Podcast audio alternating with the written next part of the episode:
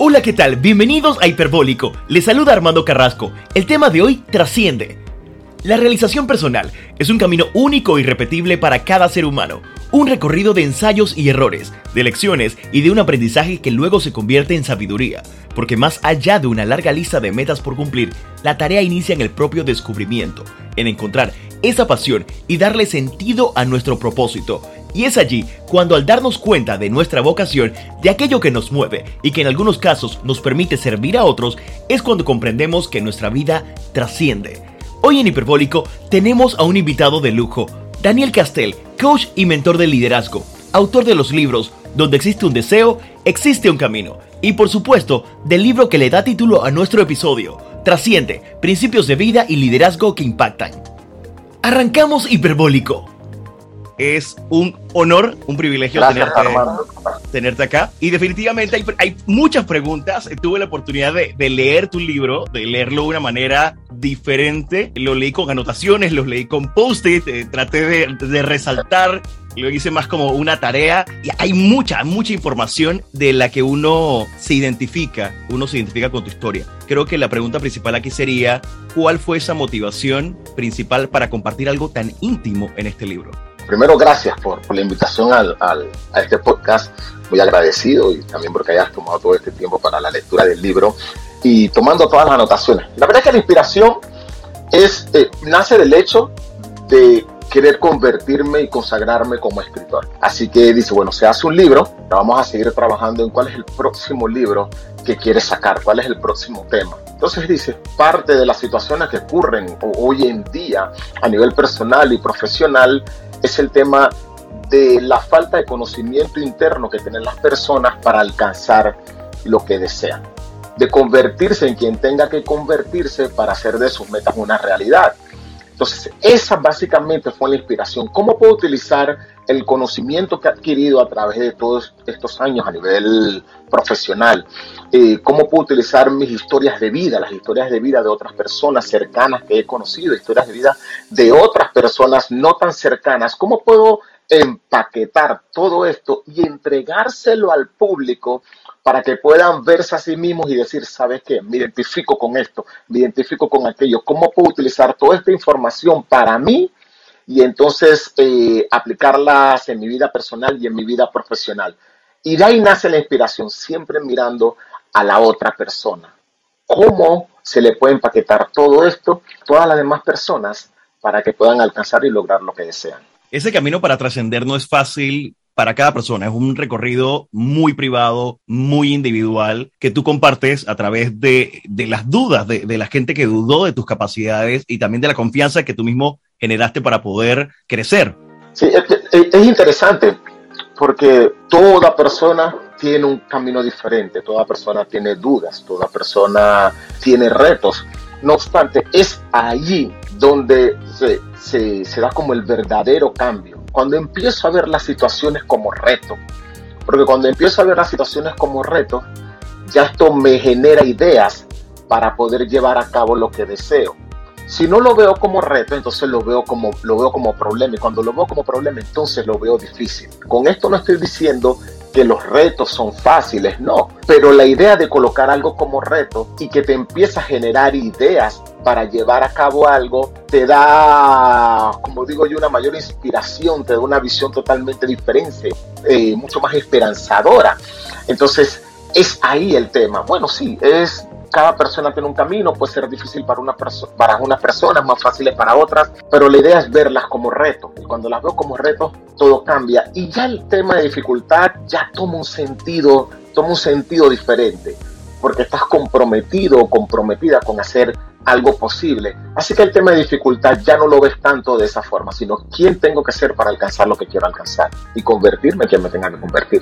En este universo en el que vivimos atrapados con la rutina, para algunas personas es un poco duro despertar y encontrar ese propósito. ¿Cuál sería tu recomendación para alguien que está atrapado en esa, en esa carrera de las ratas de voy al trabajo, eh, llego a la casa, me meto al tranque, vuelvo y repito todo en automático? ¿Cómo hago yo para salir de esto?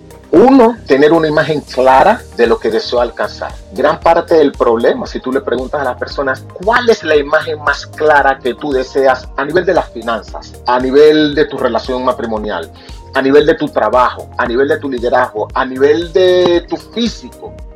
Muchas de las personas dicen no saben o no tienen. Bueno, estoy en una relación porque estoy en una relación. Voy al trabajo porque voy al trabajo. Soy un colaborador, bueno, porque soy un número más, como dicen. Pero si dices, si te dices a ti mismo, esto es lo que yo deseo, te sientas y lo plasmas, lo escribes, entonces vas a poder darte cuenta, ¿sabes qué? Puedo crear un camino para esto, puedo crear un camino para aquello, puedo, eh, puedo crear un camino para, para este otro punto en mi vida. Y ahí está el tema sentarte y tener claridad de qué es lo que deseas. De ahí en adelante empiezas a generar ideas, empiezas a crear el camino para hacer realidad esas ideas. Es ese momento que mencionas en el libro de la crisis del propósito, donde uno tiene que encontrar realmente cuál es tu pasión versus lo que hemos estado haciendo quizás en automático. Mira, interesante. Yo estuve 24 años en la banca, sí, 23, 24 años, y estuve viendo temas de prevención de fraude. Y llegó un momento en el cual yo me dije, yo no quiero más esto. Pero en ese momento yo pensaba que yo no quería más esto porque estaba cansado del lugar donde estaba. Tenía 16 años en una institución ¿Y cómo lo solucioné? Renuncié y empecé en otro trabajo. Y al año y medio, dos años, me di cuenta y me dije, no, el tema no era cambiar de un trabajo a otro. Mi tema era que yo no había encontrado realmente a qué quería dedicarme en la vida. No había encontrado una pasión, no había encontrado algo que realmente me moviera. No, no lo había visualizado. Entonces empecé a trabajar. Daniel, ¿realmente qué es lo que, a qué te gustaría dedicar? Sueña con eso, escríbelo. Entonces te empiezas a dar cuenta que tienes talentos para eso, te das cuenta que tienes talentos por desarrollar, habilidades, cosas que tienes que desarrollar de ti para hacer eso posible. Y ese fue un momento muy, fue un cambio en mi vida muy drástico, porque me dije, ¿sabes qué? Tengo un tema, no, no, no sé para qué estoy en este mundo, no sé realmente lo que me gusta. Hago esto que hago, y lo hago muy bien. He pasado una buena cantidad de años haciéndolo, pero realmente si me pusieran a escoger, no, no pasaría toda mi vida haciendo, haciendo esto. Y es donde nace la crisis de, propósito y empiezo a participar entonces en procesos de desarrollo personal hasta que Eureka. En un momento me dije, esto es a lo que yo quiero dedicarme y empezó todo el desarrollo. Eso fue en el 2015, 14, por ahí aproximadamente. ¿Y esta crisis de propósito puede ocurrir en cualquier momento de la vida o es que en algún momento llega muy específico para quien lo está viviendo en, este preciso momento. Estamos en un proceso que es la pandemia, eh, que creo que todos hemos entrado por igual, que nos da la oportunidad también de, de, crecer y desarrollar otras habilidades o la hemos desarrollado porque hemos descubierto que ya no dependemos de un trabajo A, sino que tenemos una habilidad o una pasión que hemos puesto, vamos a suponer, en desarrollo y que nos ha dado un ingreso y que, hey, sabes que esta es mi pasión. ¿Existe un momento dado en la vida donde ocurre esto para cada ser humano o es algo que tenemos que buscar intencionalmente? Es algo que se tiene que buscar intencionalmente. Si tú agarras el común denominador de las personas y tú le preguntas qué es lo que más las mueve, qué es lo que les gusta, eh, cuál es su propósito, generalmente las personas te dicen, no sé, ¿para qué vas al trabajo? ¿Para qué haces lo que haces? Cuando le preguntas a las personas quién eres, realmente las personas dicen, no sé, ni siquiera saben. Entonces esto es algo que aparece en la vida de cada persona, es algo que se tiene que descubrir, que siempre ha estado ahí cubierto. Pero la única forma que des paso hacia eso, que dé los pasos necesarios para eso, es cuando realmente llega un punto en la vida en la cual literalmente te cansas de vivir ese círculo, esa rueda de la rata que estás viviendo.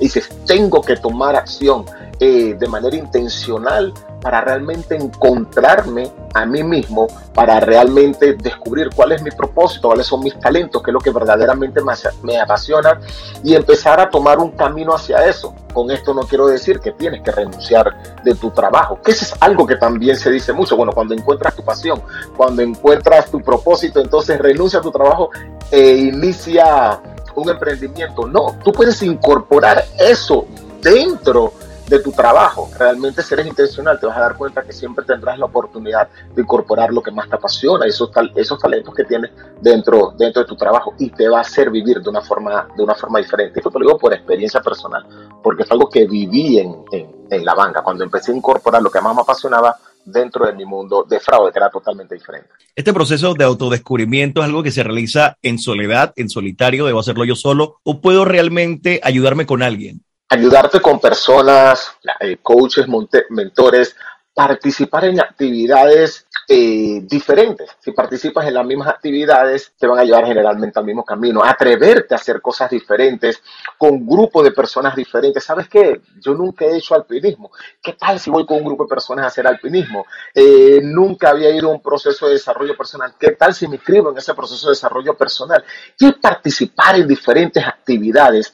Y en ese, eh, en ese participar te vas a ir dando cuenta qué realmente conecta contigo, qué no conecta contigo. Y ahí vas a poder ir tomando mejores decisiones. No es algo que se da en una sola sentada, sino que es algo cuando descubres, entonces viene el otro proceso, ir afinando realmente qué tanto sí, qué tanto no, para ir encontrando como mayor, mayor exactitud. Pero es algo que te sientas tú solo y empiezas a hacerte preguntas profundas, qué es lo que realmente quieres, cómo te ves en la vida, qué es lo que realmente te apasiona, cuál es la persona en quien te quisieras convertir y también en participar en actividades con otras personas, contratar coaches, mentores y, bueno, cuando entras en todo este proceso te vas a ir dando cuenta de, realmente cuál es, cuál es tu verdadero camino. O sea que no solamente estamos hablando de aquello a lo que te dedicas, sino también esa dimensión personal, en que yo como persona quiero convertirme. Hablas en el libro de la vocación de servir o de aportar a los demás de una manera positiva. No todos los sueños, no, no todas las pasiones llevan a la oportunidad de servir, pero generalmente los que conectan con esta vocación o esta oportunidad tienen una mayor relevancia de alguna manera. Cuéntanos un poquito qué tan importante para un líder, para una persona que trasciende, es poder aportar en positivo, poder servir a los demás. Ese es uno de los principios del liderazgo y cuando me refiero a liderazgo, no solamente me refiero al nivel empresarial. Yo soy de aquellos que piensan que el liderazgo inicia personal y luego es corporativo. Y, y sí, muy bien, todos los trabajos de una u otra forma a lo que las personas se dedican, a lo que nos dedicamos, sirven a otros.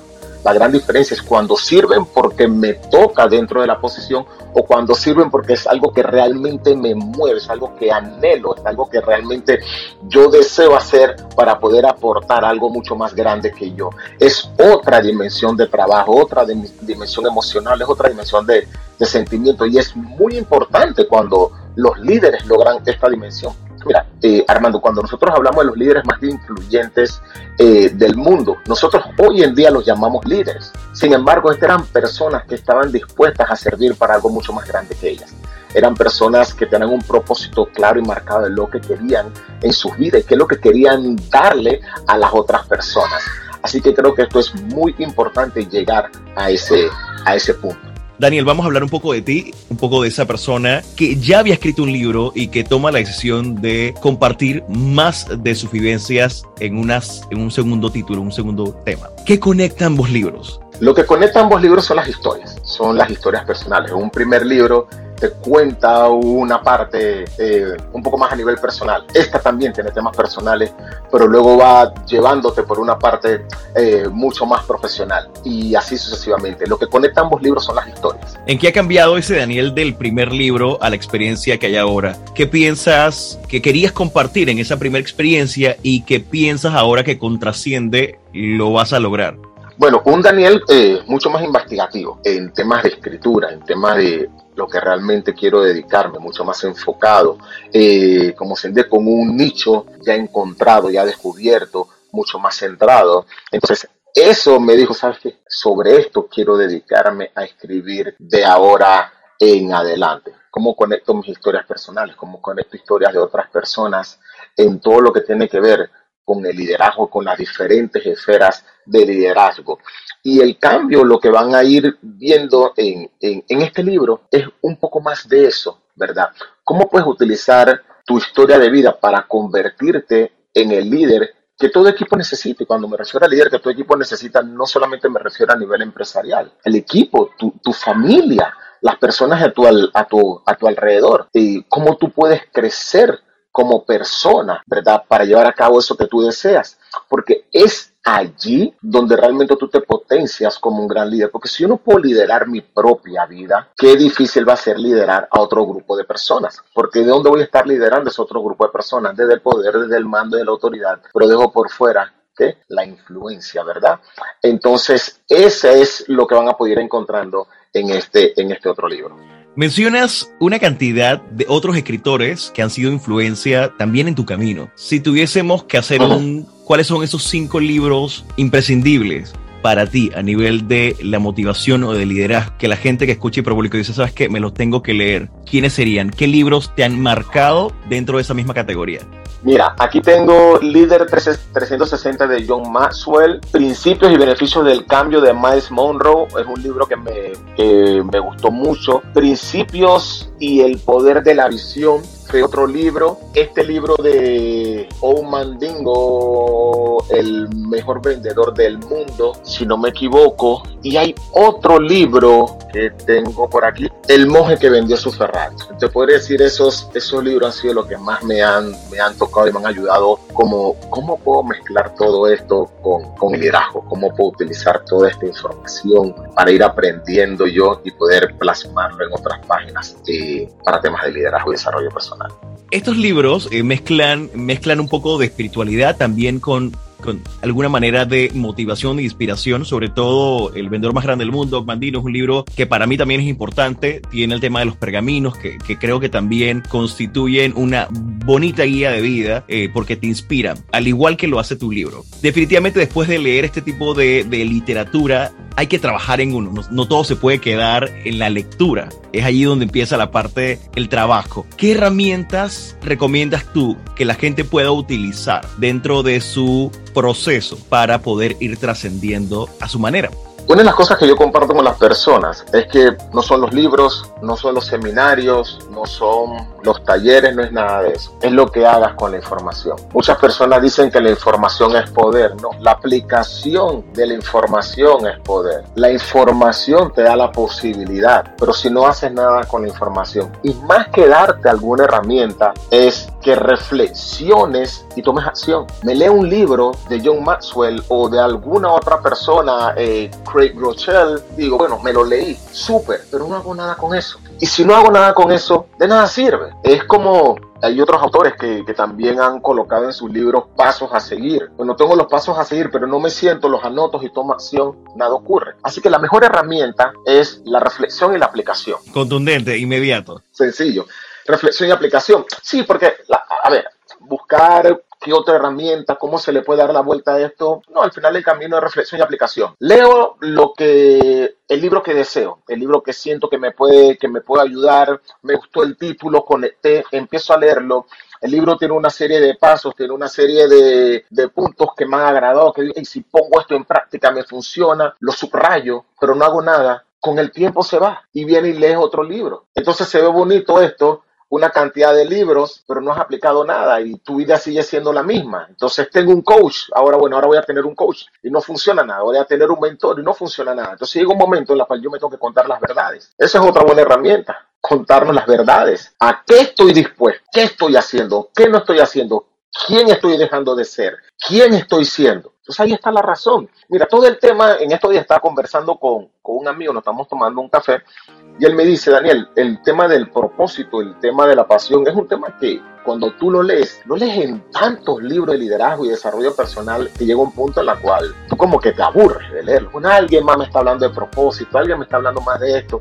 Pero entonces, ¿por qué tantas personas continúan en esta búsqueda? No es que quizás no hayan tenido contacto con la información, no, no es nada de eso. Es que no reflexiono y aplico. ¿Por qué? Porque toma tiempo, porque tengo que ir a encontrarme con los esqueletos dentro de un closet. Y no quiero encontrarme con ese esqueleto, no quiero ver esa persona adentro, darme cuenta que tengo que perdonarme, que tengo que perdonar a la otra persona, que tengo que decir, sabes que esta carga no la puedo llevar más, para no seguir en una zona de confort, dándome excusas que tengo que soltar, hacia dónde tengo que mirar, pero tengo que enfrentar eso, pero si no estoy dispuesto a llevar ese viaje y enfrentar eso, voy a pasar toda la vida en este círculo. Voy a decir, bueno, lo que pasa es que es la carrera de las ratas. Lo que pasa es que es esto, pero ¿cuánto de eso estás dispuesto tú a tomar responsabilidad para hacer posible eso que tú dices que deseas? La gente evita mirarse al espejo y aquí creo que lo primero que debe hacer realmente, tú lo acabas de decir, la gente tiene miedo de mirarse y de decirse la propia verdad. No está haciendo que te... Mira, y te voy a poner un ejemplo también, sí,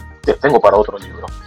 Al, al, al, principio, relación con mi esposa, ¿no? Nosotros nos conocimos, ah, todo muy bien, y habían conflictos por medio, como ocurre, las personas dicen, bueno, es que hay conflictos, pero yo me decía, bueno, es que todo no puede ser, en que hay conflictos y conflictos y conflictos, bueno, ¿cómo se resuelve? Bueno, no es que ella, no es que él, ¿quién no estoy siendo? ¿Qué no estoy haciendo? Entonces, cuando tú te, señalas a ti, te haces responsable, ningún evento tiene control sobre ti, ¿verdad? Entonces ya no señalas a la otra persona porque es fácil, es que ella no es, es que él no es esto, por mi gran pregunta, ¿y tú qué? Si tú crees que tu mundo cambie, cambia tú. Es que nos gusta tener la razón. Pero cuando yo no me peleo con eso y hago la paz con tener la razón y empiezo a cambiar en mi mundo, todo alrededor cambia. Y con esto no garantiza algunas otras cosas. Tu cambio es lo más importante, porque ya no se trata de la meta que quieres alcanzar, sino de la persona en quien te vas a convertir. Por eso inicia mirando a la persona en el espejo. Mírate a ti como ese dijo Michael Jackson. The man in the mirror. ¿Y ese, ese espejo debemos quitarlo o debe quedarse allí durante todo el proceso, Daniel? Se debe quedar no solamente durante todo el proceso, durante toda la vida. Yo compartí en una conferencia un, tema que decía que debemos vivir en una casa con más espejos y menos ventanas. Cuando vivimos en una casa con ventanas, siempre miramos hacia afuera. ¿Quién es culpable? El gobierno, la educación, la pareja, esto, lo otro. Pero cuando yo vivo en una casa con más espejos, yo me hago responsable de todo. ¿Qué yo necesito para, para mi tema monetario? El tema monetario, una de las cosas que ido aprendiendo, me dice, Daniel, es que el tema monetario no es el problema el problema son las ideas para esto. Hay que generar las ideas para esto. Es que el tema en las relaciones es quién tienes que ser. Es que el tema en el desarrollo de tu emprendimiento es qué tienes que hacer. Ah, no se va a dar en un mes, en dos meses, en tres meses, puede que tome mucho más tiempo. Pero es mirarte siempre, mirarte siempre, mirarte siempre. Así que yo digo que el proceso del espejo debe quedarse siempre, toda la vida. Es duro eso de la casa, de la casa llena de espejos, porque creo que el miedo en cualquier situación es que no tengamos a dónde mirar y lo que veamos no nos guste de nosotros mismos. Creo que siempre, como tú lo acabas de decir, criticamos y culpamos y hacemos responsables a otras personas, eh, al clima, al gobierno, a, cantidad de situaciones eh, y al entorno de todo lo que nos sucede, pero no nos miramos y no aceptamos. Entonces yo creo que anotando lo que nos dices, el primer ejercicio sería mirarse ese espejo de, manera constante, ese autoanálisis o ese descubrimiento, y dos sería asumir la responsabilidad sobre lo que quiero de mí mismo. Esa visión de eso en lo que yo me quiero convertir, ¿cómo la podemos ir construyendo para que realmente tenga ese sentido. Si hay algo que, creo que destaca en tu libro a través de las páginas es ese sentido del propósito, ese descubrimiento que, está de manera paralela en todos los aspectos de la vida de, nosotros. Y tú lo acabas de hablar de, de, la dimensión familiar,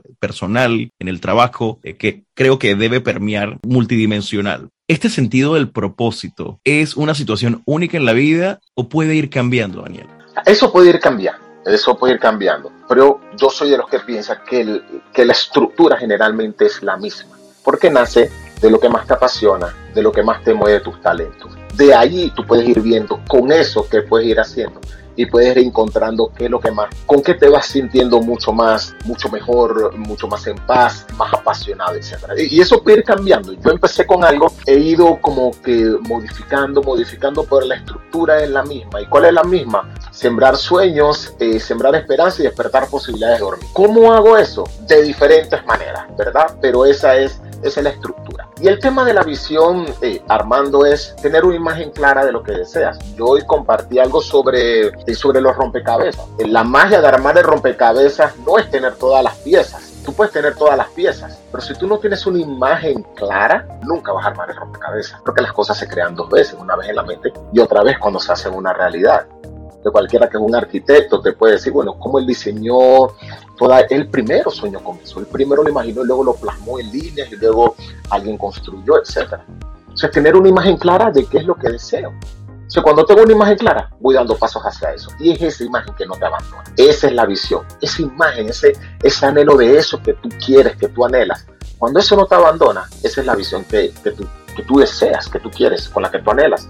Entonces es tener una imagen lo más claro posible de eso y anotarlo en detalle y luego tomar pasos de cara a eso, hacer lo que tengas que hacer, ser quien tengas que ser para hacer de eso una realidad. Ah, que van a haber circunstancias que digamos que pueden como afectar un poco el proceso, perfecto. Trabaja en controlar lo que tú puedes controlar. Y cuando trabajas en controlar lo que tú puedes controlar, siempre vas a ir encontrando caminos, vas a ir encontrando personas en el camino que te pueden ayudar, vas a ir generando ideas, vas a ir leyendo libros, vas a saber a qué decir que sí, vas a saber a qué decir que no, vas a saber qué libros leer, con qué amigos pasar tiempo, eh, si vas a pasar tiempo en Netflix, cuatro horas, o solo lo vas a hacer media hora y así sucesivamente. ¿Por qué? Porque tienes una imagen clara de lo que deseas. Es muy difícil levantarse motivado para ir detrás de algo que no se puede ver. Es duro. Palabras importantes, ¿no? Si no tenemos esa visión clara, no se, no se puede avanzar. Si no, nos repetimos a diario, ¿no? Difícil. ¿Se avanza hacia dónde? ¿Se avanza hacia dónde? Porque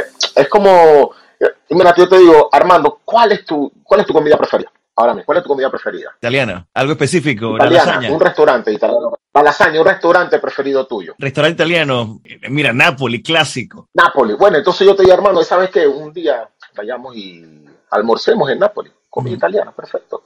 Pero, o, te digo, vamos a ir a comer comida italiana, pero no quiero ir a Napoli. Pero tampoco te digo a qué restaurante. ¿En qué restaurante crees que vamos a quedar comiendo al final? En Napoli. Sí. Porque nunca tuve claridad hacia dónde quería ir a comer comida italiana. Entonces salimos en el carro y damos vueltas y vueltas y vueltas porque no sé a dónde quiero ir a comer comida italiana. Y quedo en Nápoles. Entonces quedo en esa rueda de la rata. ¿Por qué? Porque no sé hacia dónde quiero ir. Y si no sé hacia dónde quiero ir, voy a quedar en el mismo sitio. Ahí está. Entonces no es física cuántica, no es como que hay que inventar el agua caliente, es sentarse, decirnos las verdades, visualizar, escribir y salir, tomar acción y en el camino uno va a ir ajustando. Eh, no es línea recta totalmente, pero en el camino uno va a ir, uno va a ir ajustando. La gente, la gente piensa cuando mira a otra gente tener éxito que el camino les ha sido fácil y no, y no sabe que ese proceso tiene esos, esos obstáculos en el camino y esas caídas y, esas, esas oportunidades de poder reflexionar sobre, sobre lo bien o lo mal que lo estoy haciendo. Hay un concepto que también mencionas en el libro que es importante, que es el tema del compromiso. Ese compromiso te sostiene durante todo el camino. Cuéntame un poco de eso. el compromiso tiene que ver con no comprarte las excusas no me voy a comprar las excusas. Y comprarme las excusas es, eh, si ocurrió esto, perfecto, no importa, voy a seguir adelante. Ocurrió aquello, no importa, voy a seguir adelante. Punto. El compromiso es lo que sostiene, es lo que sostiene todo.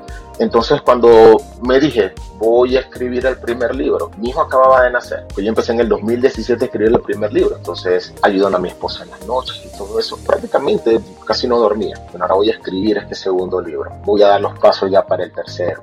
Ya sinceramente porque estoy comprometido con algo. ¿Qué debo hacer yo para crecer como líder cuando tuve mis, mis, caídas en el tema de, de liderazgo? Entendí que el liderazgo es un un tema de crecimiento y desarrollo continuo. Entonces tengo que crecer y desarrollarme de manera continua porque estaba comprometido con realmente marcar la diferencia en la vida de las otras personas.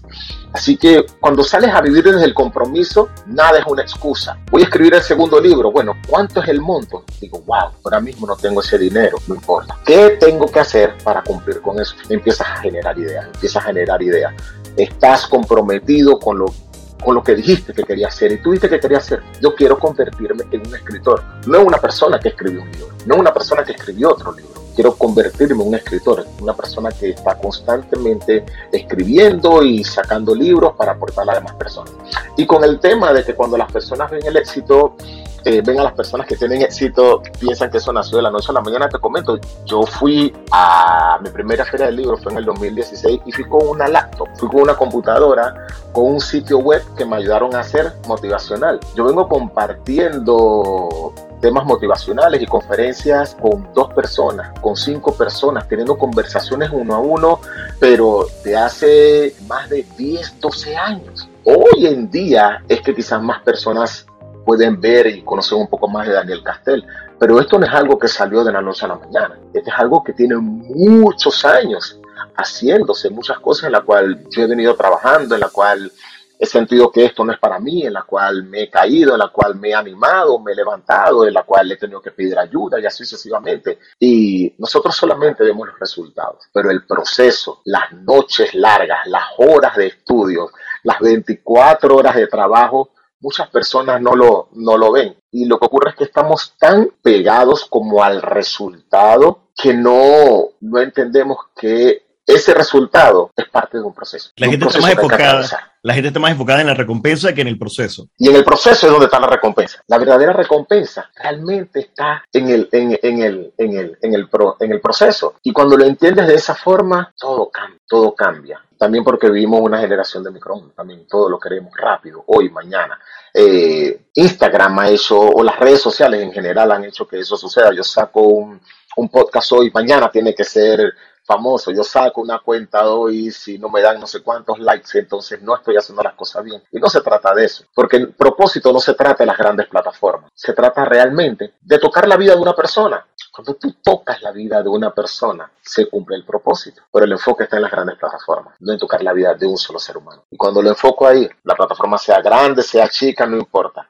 Tengo mi propósito claro y lo que voy a hacer es buscar a qué persona le puedo tocar la vida hoy de manera intencional. Todo cambia. Eso es importante. ¿Qué se puede llevar quien lee trasciende? Si hay algo que tú quieres que la gente lo atesore de manera importante, es decir, ¿sabes qué? Acabo de leer trasciende, me quedé con esto. ¿Cuál es esa intención de Daniel Castel escribiendo este libro? Que las personas descubran su propósito, lo que las apasiona, para que se conviertan en mejores líderes de sus vidas, para que trasciende lo lleven plano cotidiano de la vida diaria. Cuando se estaba con el título de Trasciende, fue mi esposa la que salió con la idea del título cuando estábamos conversando. El título Trasciende es mucho como innovación. Cuando se escucha de innovación, muchas personas dicen, no, yo no soy bueno para innovación, porque piensan que innovación, piensan que la innovación es crear un, un cohete. No, es crear un proceso un poco diferente que sirva para algo, ¿verdad? Que está en la actualidad dando funcionamiento, de, de cómo se está utilizando. Lo mismo es trasciende, es cómo puedes ir más allá de lo que hoy estás haciendo o de donde hoy has ido. ¿Cómo te puedes ver un poco más allá de cómo hoy te ves. Uno de los ejemplos que pongo en el libro es cuando Kennedy le pregunta, bueno, este es, no sé si esta historia es real o no es real, pero sirve para ilustrar, le pregunta al joven que estaba riendo, ¿qué estás haciendo? Él dice, estoy ayudando a colocar un hombre en la luna. Eso es trascender. Él no se estaba viendo como una persona que barre. Y en el libro yo coloco ejemplos como que es que la persona del aseo, ya sea en Panamá en otro país, no recoge la basura. Él hace algo mucho más grande, ¿verdad? Tiene que ver con la salubridad, tiene que ver de cómo aporta que haya menos enfermedades, tiene que ver cómo aporta que una ciudad se vea mucho más bonita. Eso es trascender. Es que tú te veas de una forma diferente, que no necesariamente esté amarrado a lo que haces, sino al valor detrás de lo que haces. Entonces, cuando haces eso, tú te conviertes en un mejor líder de tu vida. Y cuando tú te conviertes en un mejor líder de tu vida, tú puedes crear un mejor liderazgo para las personas en tu entorno. Tengas o no tengas personal bajo tu mando, si eso va a un tema de a un tema empresarial. Te voy a hacer una pregunta un poco capciosa y que creo que es importante. ¿Cómo hacemos que Panamá trascienda, Daniel? Wow, yo pienso que tiene que, tiene que haber una intención real de trabajar en algunos sectores. Y, y eso sí a ver, yo, yo siempre me he preguntado, ¿por qué en los barrios, cada 10 metros, o cada, no cada 10 metros, pero tú encuentras cantinas, encuentras bodegas, pero no encuentras centro de desarrollo personal, no encuentras librerías, no encuentras bibliotecas, no encuentras nada de eso? Entonces la respuesta es, bueno, es que yo lo doy a las personas lo que a las personas les gusta. No, es la mentira más grande, porque yo vengo de allí. Hay personas que quieren muchas cosas, pero tú vives con con lo de tu entorno. Entonces tú crees que eso es lo único que existe, que lo que existe es solamente eso. Entonces no hay una intención real de que eso ocurra. ¿Y por qué no hay una intención real de que eso ocurra? Porque cuando hay un despertar de conciencia es más difícil manipular la mente del ser humano. Porque las personas empiezan a cuestionar más cosas. Se empiezan a dar cuenta que hay mucho más disponible de ellos de lo que estaban viendo, de lo que estaban acostumbrados a ver. y no hay nada que yo haya puesto ni en mi primer libro, ni en este segundo libro, prácticamente que no sea algo vivido por mí. Esto que te estoy diciendo es algo vivido y, y yo lo compartí en uno de los capítulos. Yo pensaba que mi vida en este lugar, en este barrio, solamente era eso. Y cuando empecé a salir, empecé a compartir con este grupo de personas, me dije, pero espérate, es que hay mucho más disponible, hay mucho más. Entonces me pregunto, ¿por qué eso no se lleva a ciertos sectores? En los barrios se lleva fútbol, deporte. Dice, bueno, que sí, solamente, pero no todo el mundo tiene el gen de deportista. hay personas que quieren ser músicos, hay personas que quieren ser pintores, hay personas que quieren ser bailarines, porque no se crean eh, centros de innovación. Suena una utopía, la gran pregunta, ¿por qué eso no ocurre? Es que es un despertar de conciencia. Porque ¿cómo te hace más inteligente? Con más información. Y la manera que vas teniendo más información, ves cosas diferentes, empiezas a tener más conexiones neuronales y es mucho más difícil entonces poder manipular a un ser humano. Entonces, ¿qué yo le llevo? Lo llevo lo mismo de siempre. ¿Qué programa los invito a ver? Los mismos programas de siempre. Para que vivan en ese mismo círculo de esa misma forma, creyendo que el gobierno tiene la culpa y no tomando responsabilidad de ellos mismos y el mismo gobierno llevando la misma solución de siempre. Ese es por una parte en esos lugares. Y de manera general, yo pienso que es continuar desplegando programas, no solamente como, como, estos que tú tienes, programas que realmente aporten al desarrollo integral del ser humano. Y es ahí donde, desde mi forma de ver, los cambios se van a ir, se, van a ir acentuando cada vez más y más y más. Enfocarnos en lo positivo. Con esto no estoy diciendo que lo que ocurre no deba ser comunicado, pero yo no puedo tener un 90% de comunicación amarillista, por decirlo de una forma, y solamente 10% de algo que realmente vale la pena. Los jóvenes no sirven, dicen. Miren los jóvenes en qué andan, pero la mentira más grande es esa. Tenemos una cantidad de jóvenes desarrollándose, ganando concursos de robótica, ganando medallas en matemáticas, pero eso no lo enfoco. ¿Por qué? Porque eso no vende. Entonces, ¿cuál es mi intención principal? No es el desarrollo, es tener a las personas, ojo, y esto es mi opinión muy personal, es tener a la persona como un círculo del terror, de que las cosas funcionan, de que hay mucho de esto, de que hay mucho de aquello, sí, hay mucho de todo, es en qué decido enfocar, ¿verdad? Y no todas las personas tienen acceso a la información, entonces porque no se hace mucho más para poder llevarse. Es un trabajo que, es inalcanzable, por decir, con una sola persona, con un solo grupo de personas, pero pienso que parte de eso debería ocurrir para que Panamá, para que Panamá trascendiera.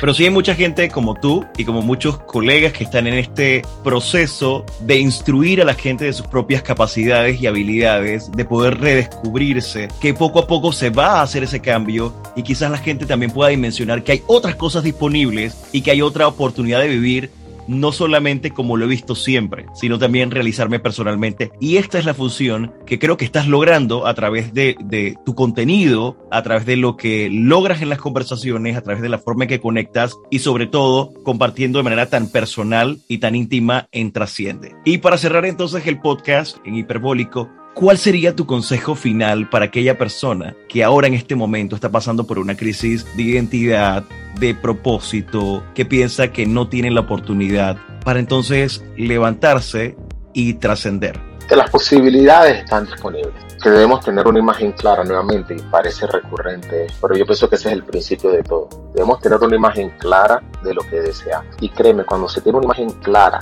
de lo que deseas alcanzar, entonces empiezas a dar pasos conforme a eso. Empiezas a tomar pequeños pasos de acciones. Es atreverte a mirarte al espejo, darte cuenta tienes que hacer para alcanzar lo que deseas y vivir conforme contarte verdades, establecer grupos nuevos de amigos, hacer cosas diferentes que te permitan descubrir mucho más de ti. Entonces, en ese proceso, el cual no es una línea recta, te vas a ir dando cuenta realmente a qué te quieres a qué te quieres dedicar, cuál es tu verdadera pasión. Incorporar eso a tu vida diaria, ya que no te quedes amarrado, que no se queden amarrados con los resultados, porque realmente es que el fin no es ser millonario, de verdad es que no desde mi punto de vista. El fin es encontrar tu talento que te apasiona y vivir de eso. Y eso te puede llevar, sí, a muchas otras cosas, a tener mucho dinero, a tener mucha prosperidad, pero al final el camino lo que te mueve puede vivir, vivir de lo que más te gusta, de lo que más te mueve, lo que más te apasiona. Y eso nace de una visión, porque toda, toda esperanza del futuro nace de allí, de tener una imagen clara de lo que deseamos.